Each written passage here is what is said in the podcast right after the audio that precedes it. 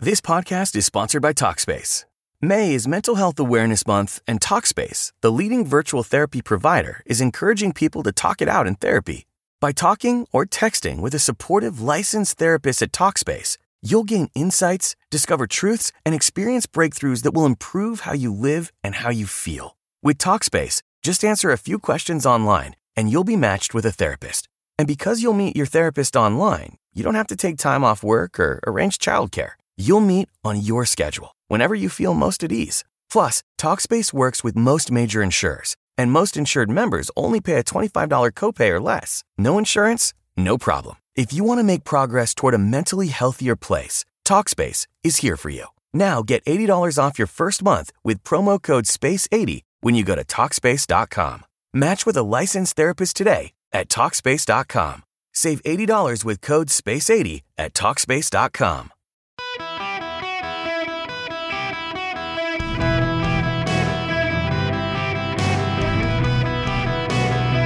Welcome to the Erick Erickson Show podcast, Hour 3. Greetings, conversationalists. Welcome. It is Erick Erickson here across America.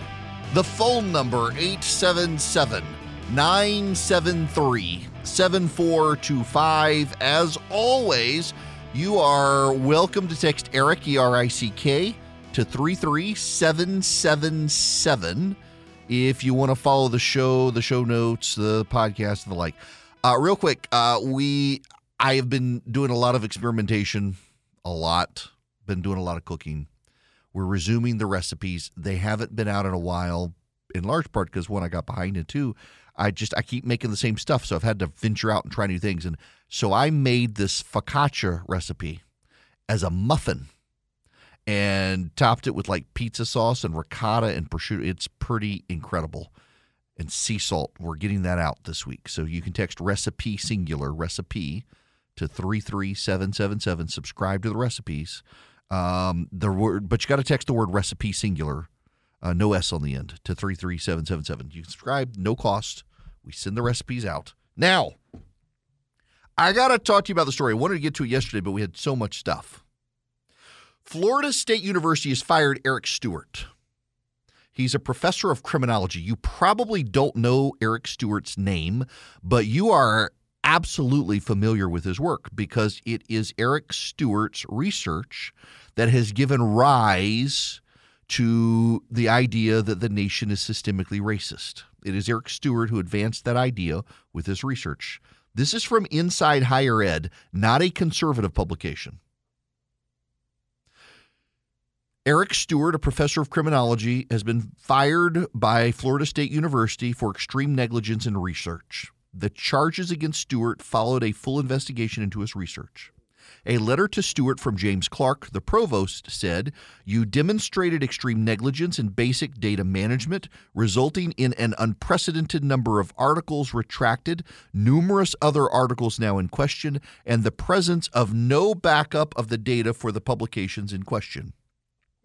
Justin Pickett, an associate professor of criminal justice at the University of Albany of the State University of New York, said Stewart allegedly made racism seem more common than it is through his data and surveys that altered sample sizes in five co authored research papers where he was responsible for data and analysis. Repeated attempts to reach Stewart for comment were unsuccessful but he denied any fraud and instead said the problems resulted from analysis errors that included coding mistakes and transcription errors, according to withdrawal letters he wrote to the journals that published the studies. In a response to the intent to terminate letter in March, Stewart stated that the investigation and process to terminate him were arbitrary, capricious, and discriminatory in nature. Now, there's more. This is from the New York Post. The academic was fired after almost 20 years of his data, including figures used in an explosive study which claimed the legacy of lynchings made whites perceive blacks as criminals and that the problem was worse among conservatives, was found to be in question. You think? College authorities said he was fired for incompetence and false results. Among the studies he has had to retract were claims that whites wanted longer sentences for blacks and Latinos. To date, six of Stewart's articles published in major academic journals like Criminology and Law and Society Review between 2003 and 2019 have been fully retracted after allegations the professor's data was fake or badly flawed. The professor's termination came four years after former graduate student Justin Pickett blew the whistle on his research. Pickett said they worked together in 2011 researching whether the public was demanding longer prison sentences for black and Hispanic criminals as those minority populations grew, with the paper claiming they did. But Stewart had fiddled the sample size to deliver the result when the real research did not, Pickett said. When the investigation into Stewart began in 2020, he claimed he was the victim and that Pickett, quote, essentially lynched me and my academic character. After 16 years as a professor of criminology at Florida State University in Tallahassee, Provost James Clark notified Stewart of his termination July 13th. The retracted studies looked into contentious social issues, like whether the public perceived blacks and Latino people as threats, and the role of racial discrimination in America's justice system. One 2019 study, which had to be retracted, suggested historical lynchings make white people today perceive black people as threats. Stewart floated the idea that this effect will be greater among whites, where socioeconomic disadvantage and political conservatism are greater. Another retracted 2018 study suggested that white Americans view black and Latino people as criminal threats and suggested that perceived threat could lead to state sponsored social control. In a third retracted study, Stewart claimed Americans wanted tougher sentences for Latinos because their community was increasing in number and becoming more economically successful. Latino population growth and perceived Latino criminal and economic threats significantly predict punitive Latino sentiment, he concluded in the retracted study. His research delved into the relationship between incarceration and divorce, street violence, the impact of tough neighborhoods on adolescents, whether street gardens reduce crime, and how race impacts student discipline in schools. The disgraced professor rose to prominence as an influencer in his field despite his studies from as early as 2003 being retracted. He's a widely cited scholar, north of 8,500 citations by other researchers. According to Google Scholar, a measure of his clout, he was vice president and fellow of the American Society of Criminology, honored him as one of four highly distinguished criminologists in 2017. He was the W.E.B. Du Bois Fellow of the National Institute of Justice. He received north of $3.5 million in grant support from major organizations and tax funded entities, according to his resume. He presided over a National Institutes of Mental Health uh, research grant on how African Americans transition into adulthood. He was the co principal investigator. He made $190,000 a year annual salary at FSU. He served on the school's diversity promotion and tenure committees, giving him a say on who got hired on campus. He passed judgment on students accused of cheating and academic dishonesty themselves as a member of the Academic Honor Policy Hearing Committee. Oh, he graduated from Fort Valley State University near me. He got a PhD from Iowa State University. Now, so much of the research you hear about race and crime in America derives from his work that is now retracted. Uh huh. All those studies about how white people move to the other sidewalk when they see a black person come in. All those studies about how police disproportionately arrest black men when never mind per capita, they don't. All those studies have a lot to do with this guy. And he was making up data. He says it was transcription errors. That's a heck of a lot of transcription errors over multiple studies that had to be retracted. Essentially, if this guy believed there was a problem and it was related to race, he would find the data to show it. If he believed something, he found the data to show it. Y'all, you know, there's this weird idea now that like science must be subservient to to what people want on the left. So like there's no scientific biological evidence about transgenderism being a real thing. But the hard sciences have been supplanted by the soft sciences of sociology and the like.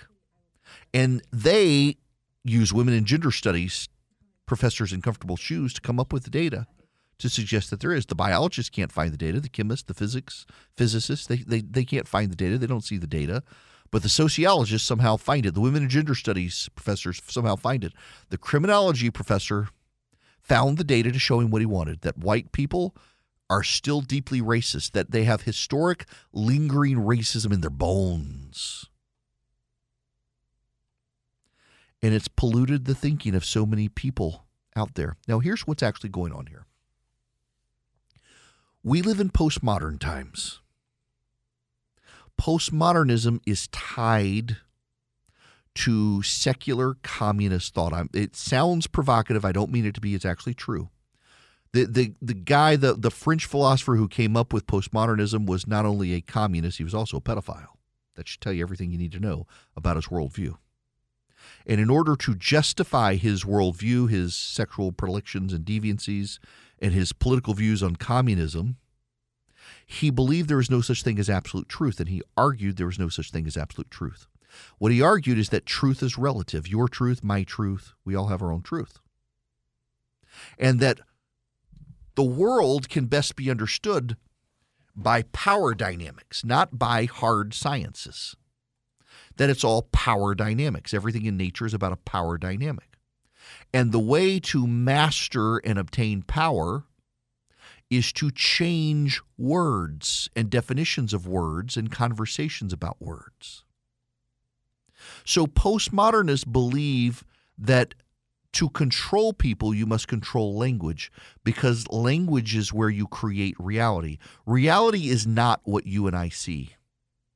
That wall exists because someone spoke wall.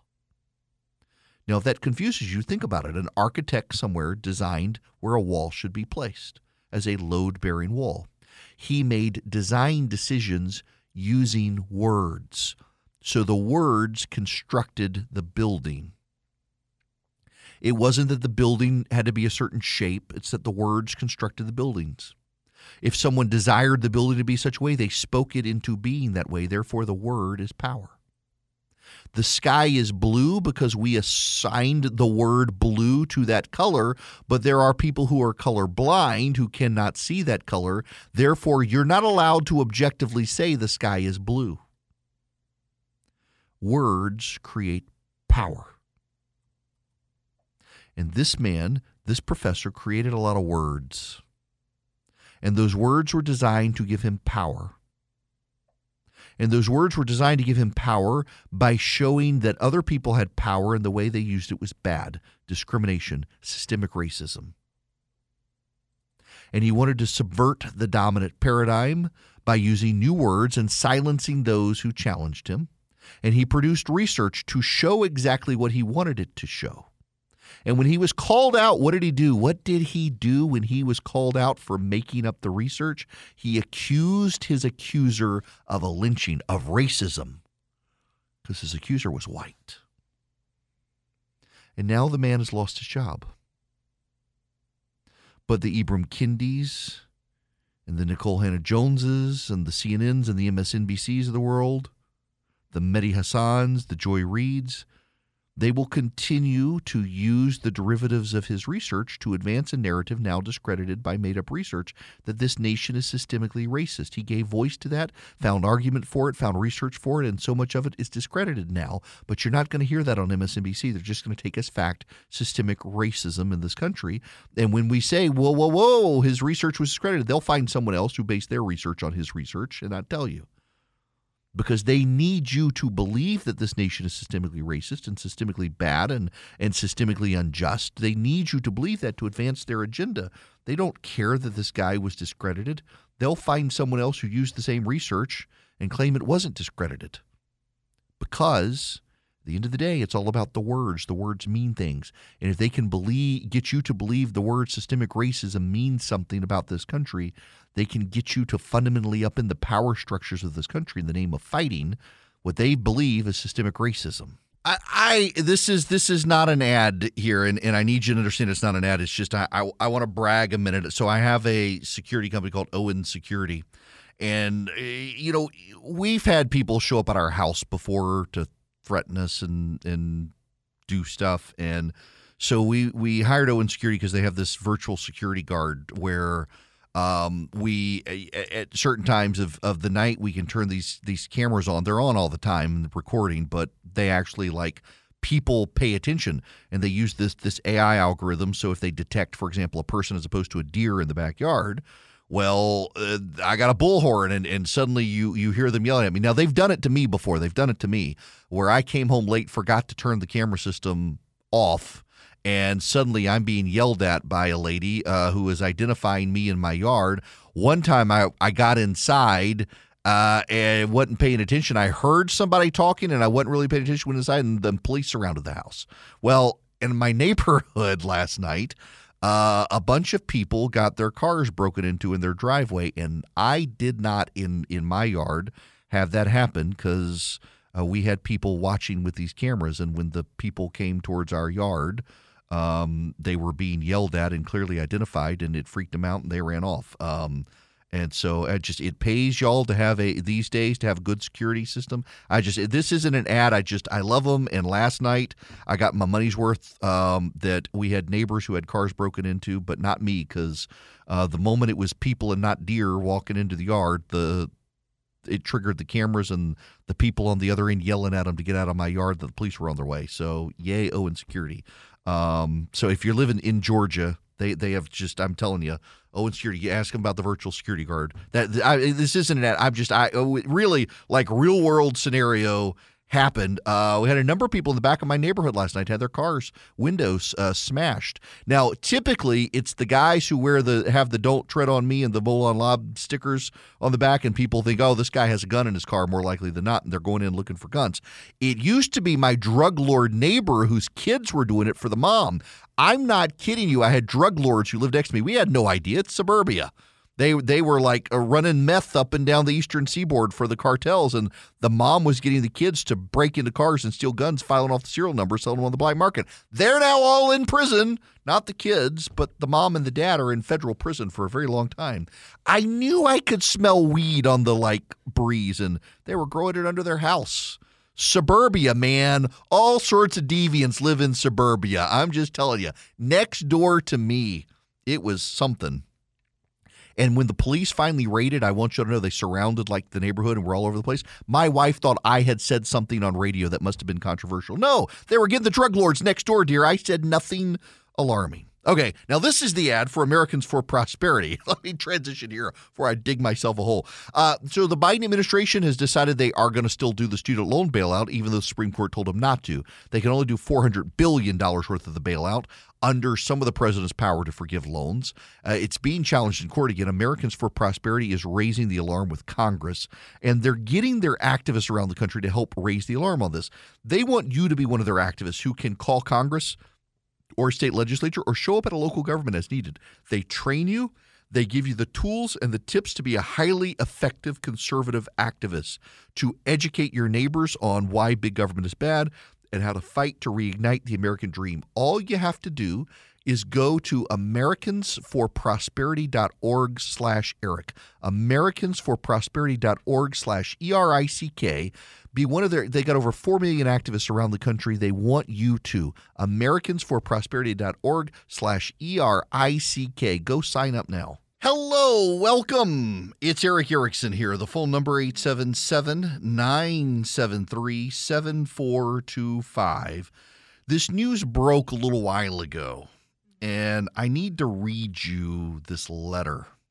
This is from the select subcommittee on the coronavirus pandemic and the select and the permanent select committee on intelligence, signed by uh, Brad Wenstrup and by Mike Turner, the chairman of the permanent committee. Uh, Brad Wenstrup is what is um, what what's yeah he's he's a he's a doctor. Um, so you have uh, Brad Wenstrup, who's a doctor, and you have uh, Mike Turner, who's the chairman of the Permanent Select Committee on Intelligence. They have sent this letter to uh, William Burns, the director of the Central Intelligence Agency. Dear Director Burns, the Select Subcommittee on the Coronavirus Pandemic and the House Permanent Select Committee on Intelligence, together the committees, have received new and concerning whistleblower testimony regarding the agency's investigation into the origins of COVID 19. A multi decade, senior level, current agency officer has come forward to provide information to the committees regarding the agency's analysis into the origins of COVID 19. According to the whistleblower, the agency assigned seven officers to a COVID discovery team. That team consisted of multidisciplinary and experienced officers with significant scientific expertise. According to the whistleblower, at the end of its review, six of the seven members of the team believed the intelligence and science were sufficient to make a low confidence assessment that COVID 19 originated from a laboratory in Wuhan, China. The seventh member of the team, who also happened to be the most senior, was the lone officer to believe COVID 19 originated through zoonosis, that is, animal to human transfer. The whistleblower further contends that to come to the eventual public termination of uncertainty, the other six members were given a significant monetary incentive to change their position. These allegations, from a seemingly credible source, require the committees to conduct further oversight of how the CIA handled its internal investigation into the origins of COVID 19. To assist the committee with their investigations, we request the following documents and information no later than September 26th. And then they list a number of documents. The Select Subcommittee on the Coronavirus Pandemic is authorized to investigate the origins of the coronavirus pandemic, including but not limited to the federal government's funding of gain of function research and executive branch policies, deliberations, decisions, activities, and internal and external communications related to the coronavirus pandemic under House Resolution 5 under House Rule 10, the Permanent Select Committee on Intelligence has jurisdiction over all intelligence and intelligence related activities of the department and agencies of the U.S. government. Further, House Rule 11, Clause 2M1B grants committees of the House of Representatives with the authority to require by subpoena or otherwise the attendance and testimony of such witnesses and the production of such books, records, correspondence, memoranda, papers, and documents as it considers necessary. Should the required information not be produced in an expeditious and satisfactory manner, you should expect the committee or committees to use its additional tools and authorities to satisfy our legislative and oversight requirements. There is a credible whistleblower who has served multi decades in the Central Intelligence Agency. He serves at a senior level who claims that members of the committee investigating the origins of the COVID virus from Wuhan were given financial incentives to change their minds from what they had decided. That's a very big deal. It's a very big deal because the CIA has maintained it doesn't know. It doesn't know where COVID came from. The FBI and the Department of Energy both believe it came from the lab. There are uh, three other agencies. Two say zoonosis, animal to, to human transfer, possibly from wet market. The CIA has maintained it doesn't know. This is really relevant because in the beginning it was presumed to have come from the lab. Not only was it presumed to have come from the lab, it was the Wuhan virus. The media referred to it as the Wuhan virus. CNN referred to it as the Wuhan virus. MSNBC did, the New York Times did, the Washington Post did. The virus from Wuhan or the Wuhan virus.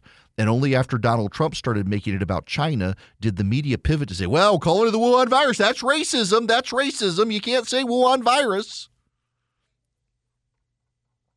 And then when the Trump administration started saying it was probably the lab leak, Dr. Fauci and others no, it can't be that lab that we gave money to. It had to be like a wet market. How racist is it to believe that it was some Chinese dude eating bats in a wet market that, that spread COVID, as opposed to an accidental release from the lab that actually was investigating COVID? I mean, that's the thing here. The Department of Energy's report notes that this particular lab was doing research on these types of coronaviruses. What's Occam's razor? The most, the, the easiest, the most likely solution that it came from the lab where the researcher got sick studying coronaviruses. We know the researcher got sick. One of the researchers died right as COVID started spreading it probably was not intentional. They probably accidentally got COVID, took it into the world, and it started spreading. It probably wasn't intentional. But we have now a whistleblower at the CIA who says the consensus opinion was that it was the lab, just like the Department of Energy and the FBI said. And they were bribed to change their minds. What's notable is the Department of Energy, because the Department of Energy specializes in maintaining these labs. So, you know what? One of my friends is is Rick Perry. I've known uh, Rick Perry for a number of years. He's a just an all around good guy. He and his wife are two of the finest people to walk the earth. I, I adore them. I love them. Uh, I, and I say all this, Rick, because I know you're listening. um, and so I want you to know I'm saying all these good things. So he became the Secretary of Energy, and as he will laughingly tell you, the Energy Department is very famously when he said he wanted to cut three agencies or three departments, that was the one he forgot. Commerce, Education, and a third one, and he forgot it, and it was Energy, and he became the Secretary of Energy. Well, the Energy Department has an intelligence division. And the energy department doesn't specialize in like the production of, of power for the power grid.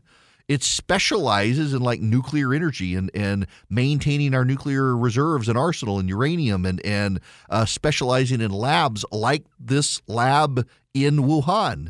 It has deep intelligence regarding these labs and deep knowledge about these labs and deep specialty in overseeing these labs. And so it's very notable that the Department of Energy, given its expertise, is the one that concluded that it is far more likely that COVID came from the lab than anywhere else. But there is a larger issue here.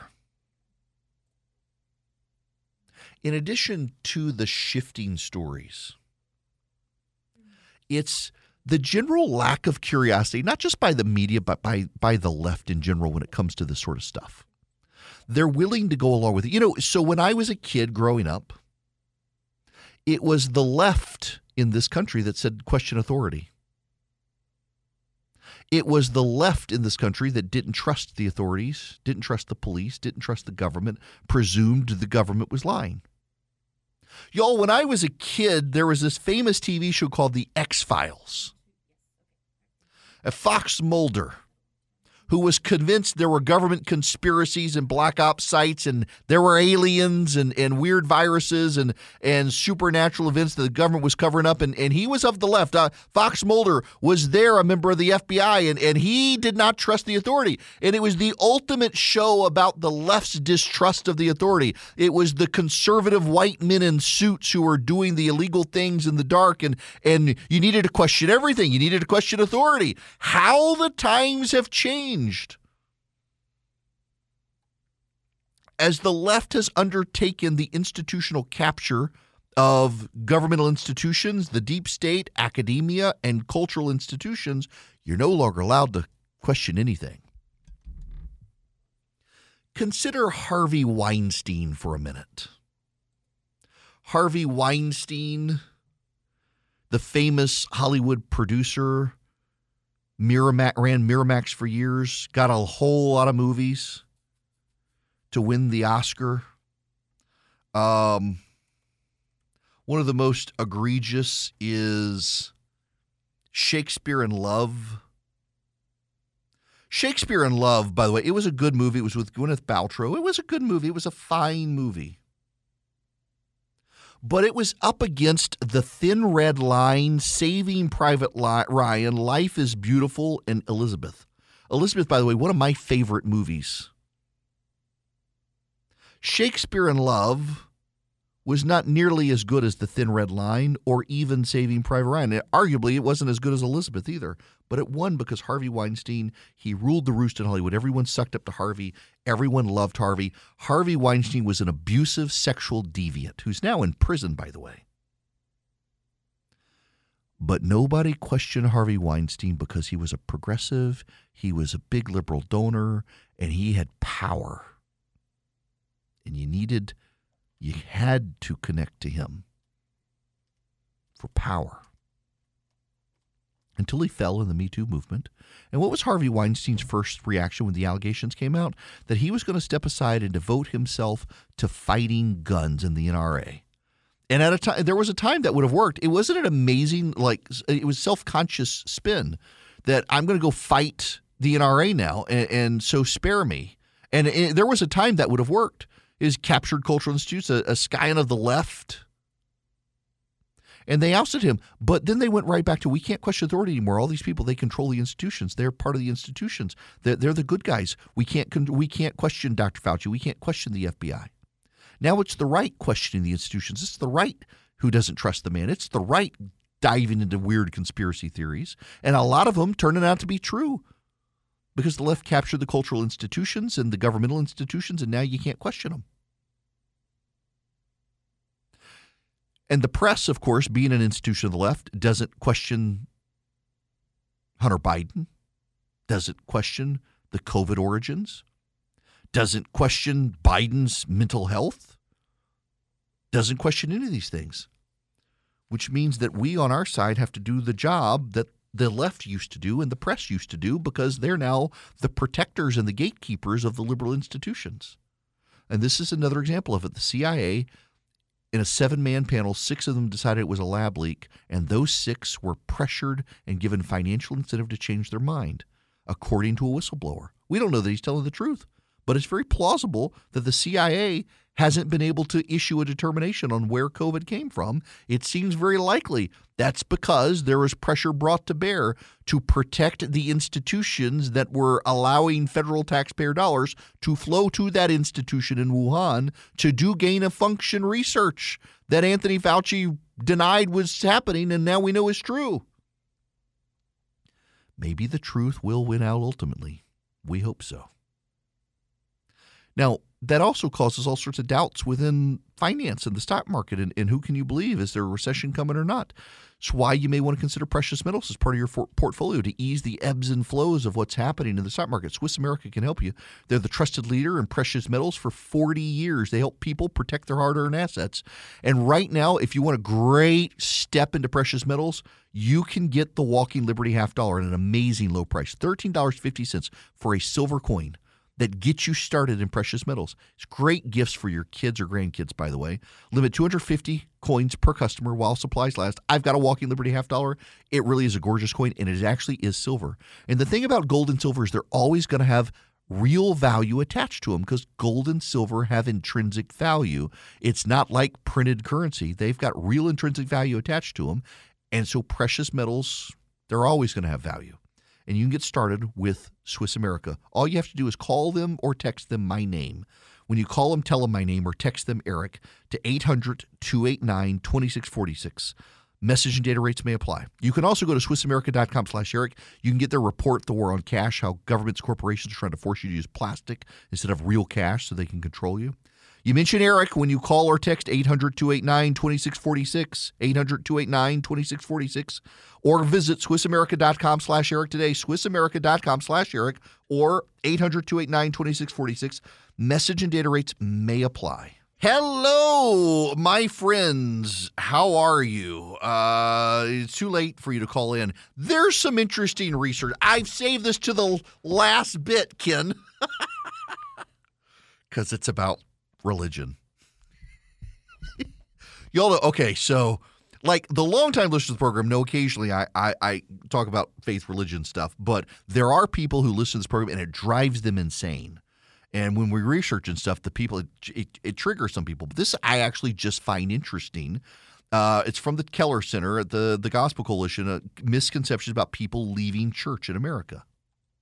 And uh, this is actually it's written by um, Jim Davis and Michael Graham. They are pastors in Orlando, Florida. 42% of the city in the past 25 years has stopped attending church. And they commissioned a study with some really good researchers, Ryan Burge and Paul Djupe, uh, to find out why people are leaving churches. They heard from 7,000 people. They can, got 600 data points, and it's really fascinating. So, a lot of people believe that people leave church because they have a bad experience in church. You know, the number one reason people leave church? They moved and they just didn't get plugged into a new church. They have kids' sporting events, they got family changes, they got a new child. Uh, it's inconvenient to attend. That's that's it. I got to tell you, I'm we're not regular churchgoers these days, and it has a lot to do with our life. We're traveling a lot on the weekend. We've been going to Sunday school more than church um, because of our schedule. That has a lot to do with it.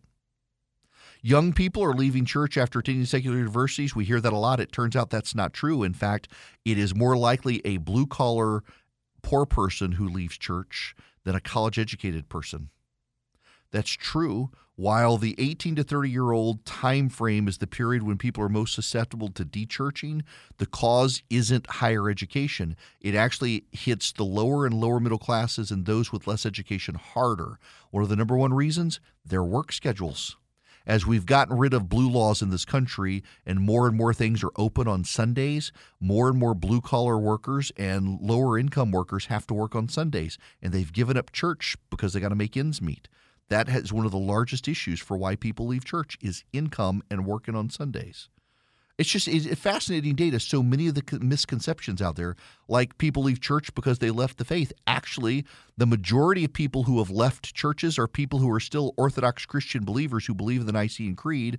Uh, Jesus is God. They believe in the Trinity, all that stuff. Um, but they've left church because they got busy with other things in life. It's not a priority for them. I'm I'm really intrigued by this, but there's also an upside that a lot of these people who left because they're busy, they're poor, they have to work too much, they're exhausted, they're willing to come back. If a church will just meet them halfway, they're willing to come back. So, for all these people fretting about the loss of people from church and de-church, most of the people who've left churches are still believers and still consider themselves Christians. It's just life is in the way. They're trying to keep up with the Joneses. They're not prioritizing it, and there's a way for them to come back. It's just fascinating data at the Gospel Coalition about people leaving the church, and it's so many misconceptions out there about it. It's kind of encouraging, frankly, that a lot of these people haven't left the faith, they've just left the physical building. All right, I won't be here with you tomorrow. I'm working, though, but I'll be back on Thursday. See you then.